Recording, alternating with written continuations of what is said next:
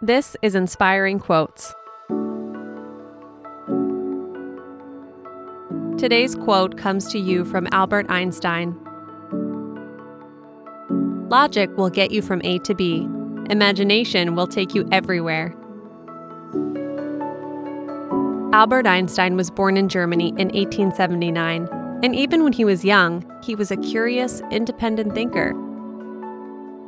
As a young man, he worked as a clerk in a Swiss patent office while developing his groundbreaking theories on energy, space, time, and gravity. He was able to visualize his ideas and create new explanations for scientific mysteries exceptionally well, and he often went against popular opinion and academic tradition.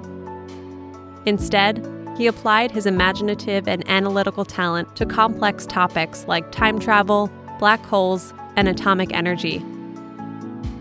He earned a Nobel Prize for Physics in 1921, and to this day, his work demonstrates the huge potential of an inquisitive and flexible mind.